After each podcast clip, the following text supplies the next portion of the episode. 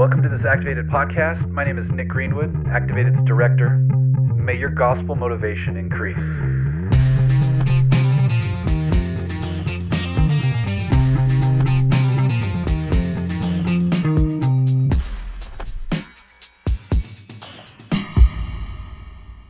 My ex military friend BC and his family drove over an hour to visit us just for dinner last night. It's really a special thing to see them each time because it's not often we get together. The distance and our busy schedule makes it more difficult than I'd like. Well, at the end of a good night together, I finally had a chance to check in with BC one on one.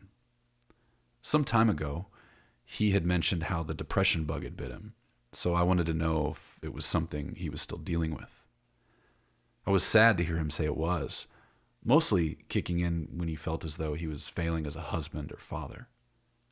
Well, this was something I could resonate with. As I asked him more questions about this perceived failure, uh, what emerged was a recognition that he was dealing with anger. Something triggers him, and he reacts harshly, leaving him feeling like a failed family man. Again, something I could resonate with. It was in that moment I was struck by his vulnerability. There he was, standing on my porch, kids loaded into the car, ready to go, a strong former military man, hopeless, communicating his struggle, admitting his sin, and desiring a change. If you're listening, good job, BC. This is much further than many men get. You're vulnerable, honest, and desperate for change. This is a humble and willing heart. Of course, there are roots to our anger issues, reasons why anger emerges.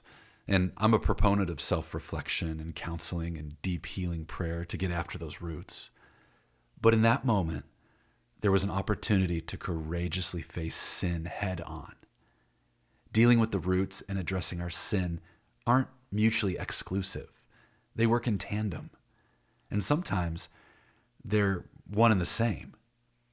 In BC's case, he had the opportunity to be drawn into a deeper affection for Jesus by responding to his sin.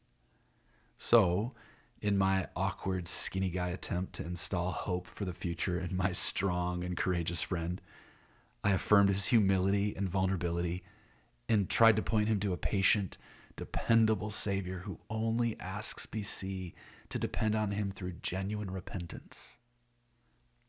Those of us who deal with anger often also struggle with feeling as though God's angry with us. So it can feel really hard to step closer to an all powerful God who's angry with you. But in reality, this all powerful God looks at us through the blood rose colored lenses of Jesus' sacrifice on the cross.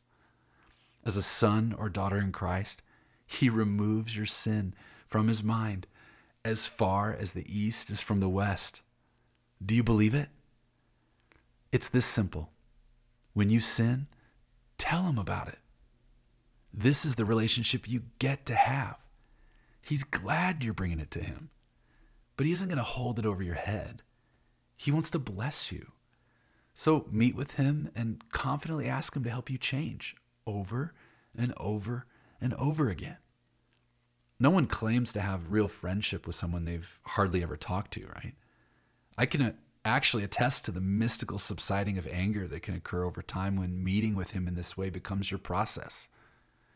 Sure, continue to try to practically love your family and others better than you do.